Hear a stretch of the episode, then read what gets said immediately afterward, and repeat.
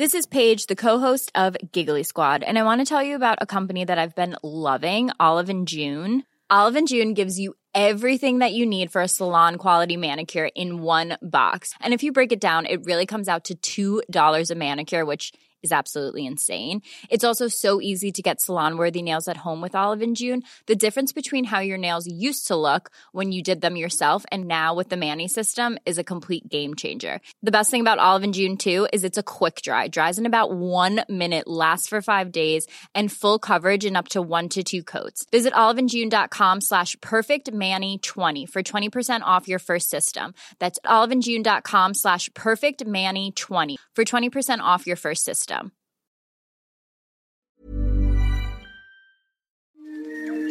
This is an RNZ podcast. Hello, I'm Simon Morris. And now, if there wasn't enough on our plates, we've got to get our heads around the multiverse. The multiverse, if you haven't been keeping up, is based on the idea that the universe is both too limited and also too cumbersomely enormous to zip around plausibly. But what if there were an infinite number of different ones, all linked together and all able to be accessed in the blink of an eye? If you don't feel tired yet, you will soon, believe me. Hi guys! Konnichiwa! This could literally not get any weirder. It can get weirder. I just washed my hands. That's why they're wet. No other reason. The first official movie multiverse, meaning it was semi mentioned in the title, was the ingenious animated Spider Man Into the Spider Verse, in which teenage Spider Men, Spider Girls, a robot, a pig, and Nicolas Cage collided in hyperspace. But that was just the start. We tampered with the stability of space-time. Multiverse is a concept about which we know frighteningly little. Last year, a more formal version featured in Spider Man No Way Home, while this year sees Doctor Strange in the Multiverse of Madness. And this week, as a sort of palate cleanser, I suppose, there's a mad mashup of those, bits of old family movies, kung fu actioners, and the daddy of all modern multiverses, the Matrix series. No wonder it's called Everything Everywhere All at Once. Mom, just wait. No time to wait. Very busy. Across the multiverse, I've seen thousands of Evelyns. If you can imagine it, somewhere out there, it exists. But although the multiverse seems recent, it's been around for ages. Doctor Who uses it all the time. H.G. Wells dabbled in it. It was first postulated by the ancient Greeks, for goodness sake. But it really started flourishing with the explosion of comics and sci fi paperbacks. No one has ever done anything like this. That's why it's going to work. Buckle your seatbelt, Dorothy. Because Kansas is going bye bye. The multiverse idea trades in that oldest of science fiction questions what if? What if Hitler won the Second World War? What if apes took over the Earth? What if there was a planet where I was the most intelligent person there? What if I didn't make it through those sliding doors? How much would your life change if you were 10 minutes early? Hello? Instead of 10 minutes late. Helen? If I had just caught that train, I'd have been home ages ago. You don't want to go wondering about things like that. The multiverse is a terrific idea, but what do you do with it? Can you simply keep jumping from one digitally created world to another one?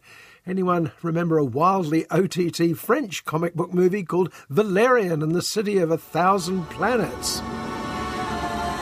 The City of a Thousand Planets. Where for hundreds of years, every species has shared their knowledge and their intelligence with each other. It's paradise. Amazing. I occasionally wake up in a cold sweat thinking I have to try and explain the plot of that film again. Modern digital effects can pretty much capture anything multiverse fans can dream up, but making anyone care about it is another matter. In fact, maybe the best uses of a multiverse aren't really sci fi at all. Remember Groundhog Day's endless variations of the same day. I'm an immortal. I have been stabbed, shot, burned, frozen, electrocuted. I'm a god. You're God. I'm a god. I'm not the god. He's out of his gourd. Another version of what happens if you change small things in one universe was the equally ingenious Back to the Future series. Now, the time continuum has been disrupted, creating an alternate 1985. There have been a few changes. It's like we're in hell or something. No, it's Hill Valley, although I can't imagine hell being much worse. And I suppose you could argue that Frank Capra's 1946 Christmas favourite, It's a Wonderful Life, imagining a world without George Bailey, was the multiverse in action too. You've been given a great gift, George. A chance to see what the world would be like without you. Wait a minute here. Wait.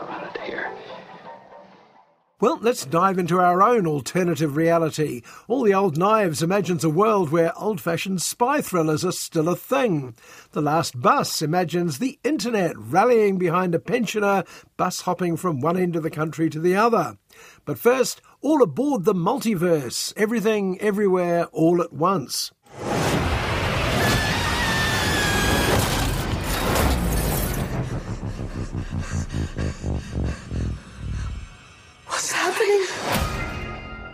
The writer directors of Everything Everywhere All at Once call themselves Daniels, Dan Kwan and Daniel Scheinert, and they clearly share a unique view of the world, or rather the universe, or rather an infinite number of universes. But it opens prosaically enough. Evelyn Wang is trying to sort out her taxes. Mrs. Wang. Mrs. Wang. Mrs. Wang, are you with us? I am paying attention. She owns a struggling laundromat with some help from her husband Waymond with a W and her daughter Joy with an awful lot of eye rolling. What makes it interesting is that drab, middle aged Evelyn is played by martial arts legend Michelle Yeoh, and Deirdre, the sarcastic tax clerk, is the usually chic Jamie Lee Curtis in an unflattering fat suit. Now, you may only see a pile of receipts, but I see a story. I can see where this story is going. It does not look good. But the story is about to get considerably weirder. Husband Waymond may not actually be her husband. This one's certainly not from around here, and he's got a fair amount of exposition he's about to launch into. I'm not your husband. I'm another version of him from another universe. I'm here because we need your help. Very busy today. Uh, no time to help you. Ke Huy Quan, who'll play several versions of Waymond before he's through, is naggingly familiar. It took a recent screening of the second Indiana Jones movie to jog my memory. That's right, he was the incredibly annoying kid in it. Since then, he's done nothing much for over 20 years. Until now. Across the multiverse, I've seen thousands of Evelyns. You can access all their memories, their emotions, even their skills.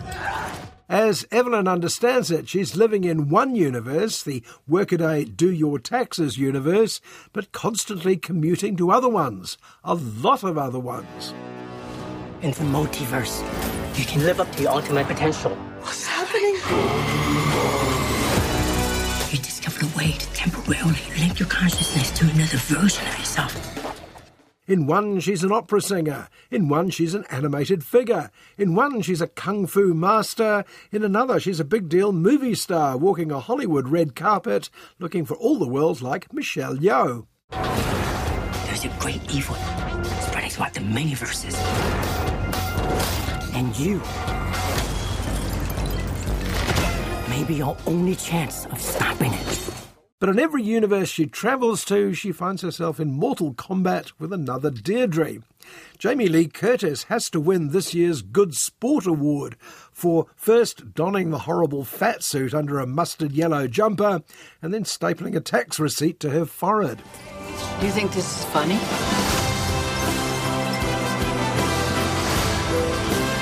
There's no going back. It gets worse. In one highly publicised universe, she and Michelle are lovers, despite being handicapped by having fingers the length and consistency of hot dog frankfurters. I'd like to have been at the meeting where the Daniels pitched that to their two distinguished stars. It's crazy. You're starting to get it.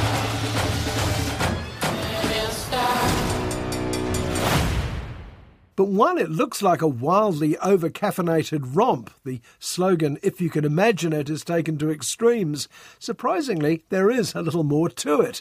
The main battle that takes part in every universe is between Evelyn and her daughter Joy. Yes, they've thrown some of Greta Gerwig's Lady Bird into the mix too. He's waiting in the wings. The universe He speaks of senseless things. is so much bigger you than you realize. Star Michelle Yeoh has confessed how bewildered she was when she first read the script of Everything Everywhere All at Once. But having embraced it, she's now absolutely crucial to the story. She can switch effortlessly between middle aged Chinese mum to the kung fu action she made her name with in all those Jackie Chan and Jet Li movies. Don't make me fight you. I am really good. I don't believe you.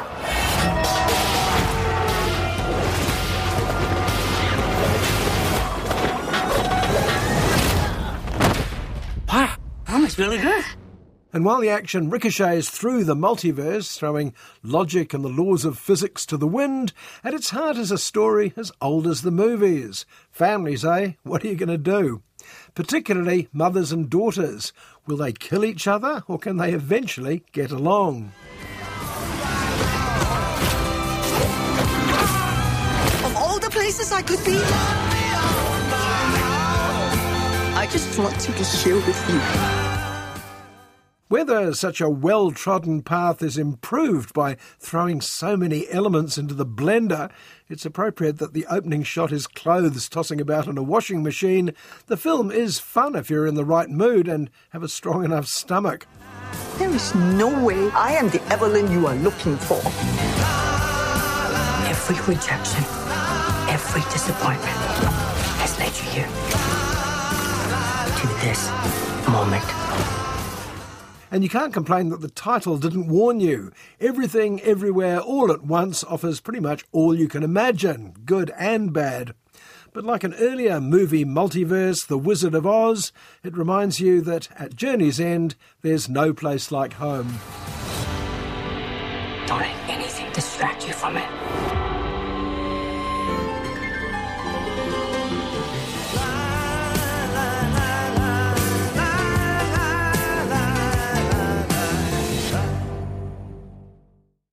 For a man who's meant to be ailing, English actor Timothy Spall is having a very busy 2022.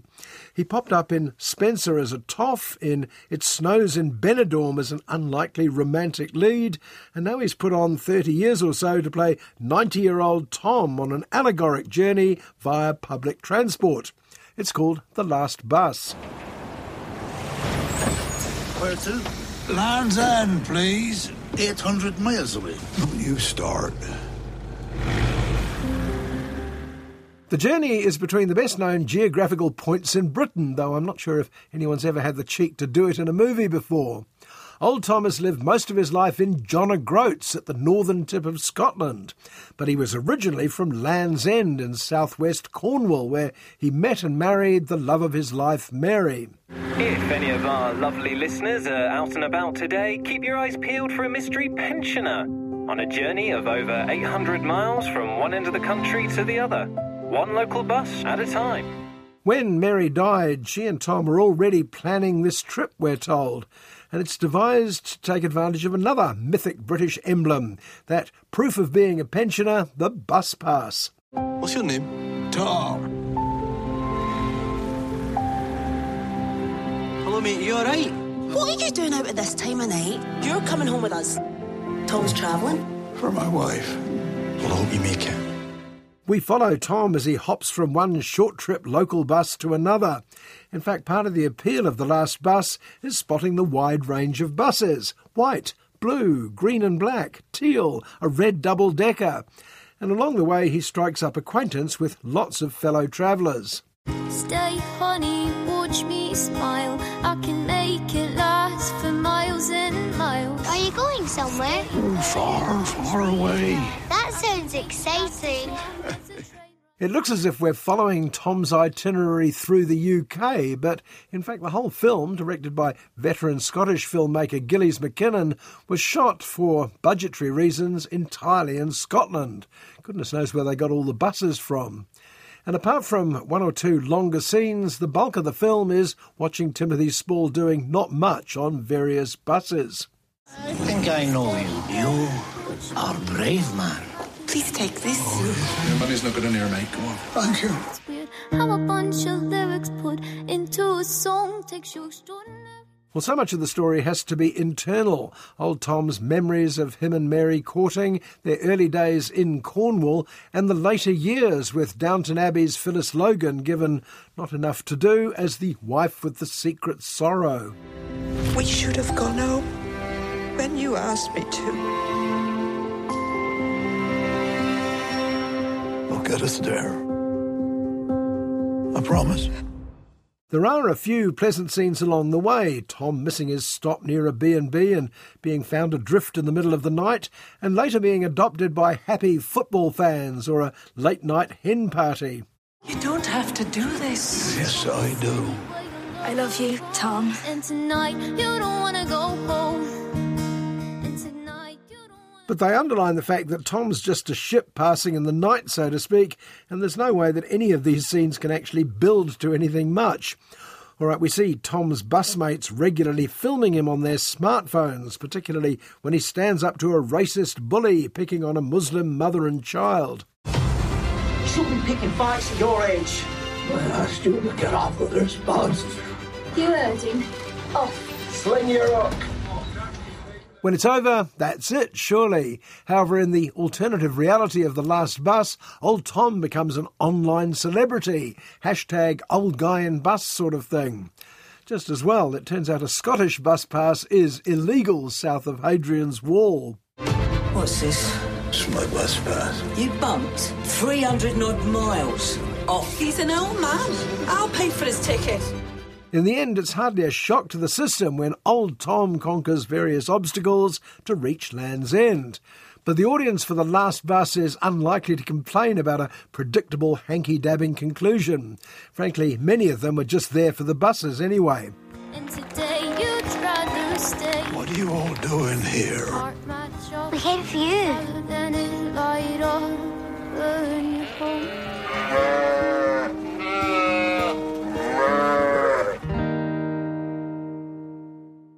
All the Old Knives is the cryptic title of a spy thriller currently showing on Amazon Prime. Perhaps it made more sense in the best selling novel by American writer Olen Steinhauer. But it's straight out of the John Le Carre playbook of spies, double agents, moles, and betrayals. Henry, Celia. it's been a long time.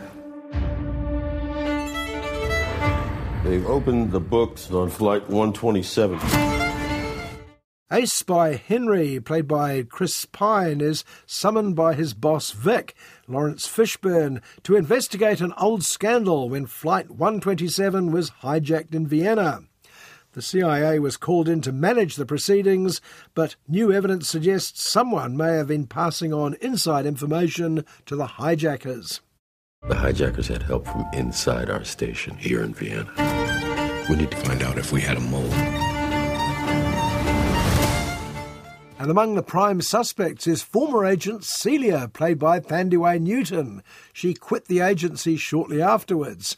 Complicating matters was the fact that she and Henry were personally involved at the time. Vic has me looking into Flight 127. So this is an interview. I thought you were here to see if we still had that old spark. To old friends. Oh, you can do better than that. To old lovers. Henry and Celia, sounding more like characters in an old Noel Coward play than modern day spies, meet up again eight years later in California. There's a certain amount of tiptoeing around. After all, they haven't seen each other since Flight 127 blew everything up. December 2012. Paint me Celia's picture. I was living the dream. Then Flight 127 happened. I have to say, I've always rather liked Thandi Thandiwe Newton, particularly her stunning performance in the TV series Line of Duty. Here she gets less to do, but it's not really that sort of film. It's basically an updated version of an early Le Carre hit, Tinker Tailor Soldier Spy. In other words, an hour and a half of Spot the Bad Apple. The hijacking appears to have taken the most tragic development. Someone in our station betrayed us. What about you? They cleared me. Really? When we flash back to the day of Flight 127, the room is full of potential suspects. As well as Celia and Henry, not to mention Vic himself, who was running Vienna Station at the time, there's the always suspicious figure of Jonathan Pryce as Celia's mild mannered boss, Bill. No, no, no, no. What's the situation? The plane landed, then they took it over. There are six Americans on board, and they've already killed the stewards. The ambassador's on the phone with the Minister of Foreign Affairs. We're scrambling a task force upstairs.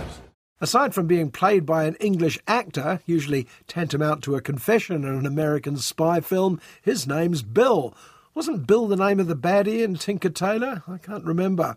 Meanwhile, the script feels it incumbent to throw in a few red herrings. All right, time to shake up our networks. Bill, Celia, that's you. Ernst, call in some favors with the Austrians. Owen, cut through the chatter, find out what they're planning next. Sir, and Layla, I want you to dig deeper into each one of these assholes. Yes, Chief. Personally, I had my eye on the tortured Owen, despite his lack of lines. He's played by an English actor called David Dawson, who was absolutely terrific as King Alfred in the TV series The Last Kingdom.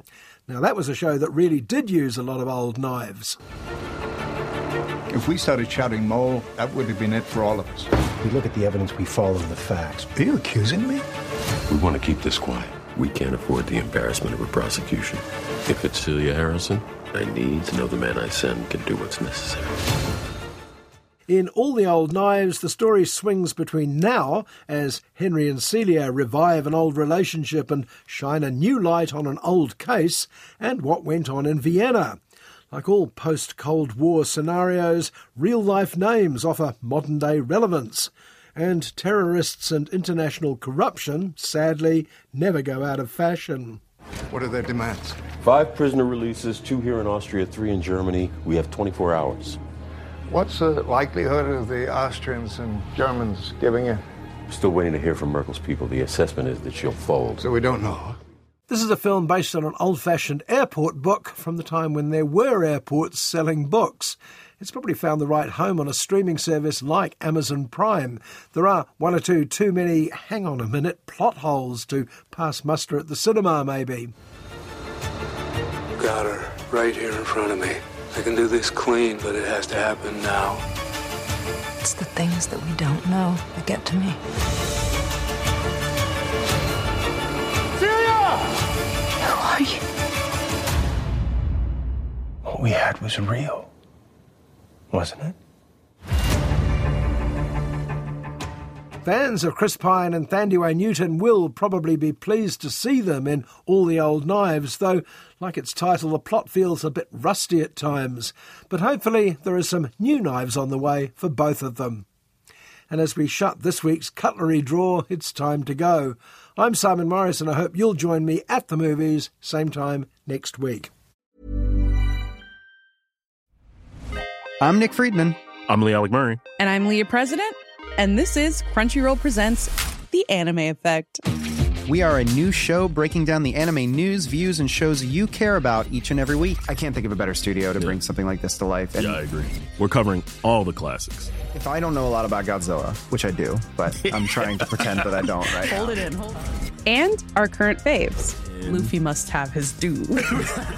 Tune in every week for the latest anime updates and possibly a few debates. Oof. I remember, what was that? say what you're going to say, and I'll circle back. You can listen to Crunchyroll Presents The Anime Effect every Friday wherever you get your podcasts, and watch full video episodes on Crunchyroll or the Crunchyroll YouTube channel.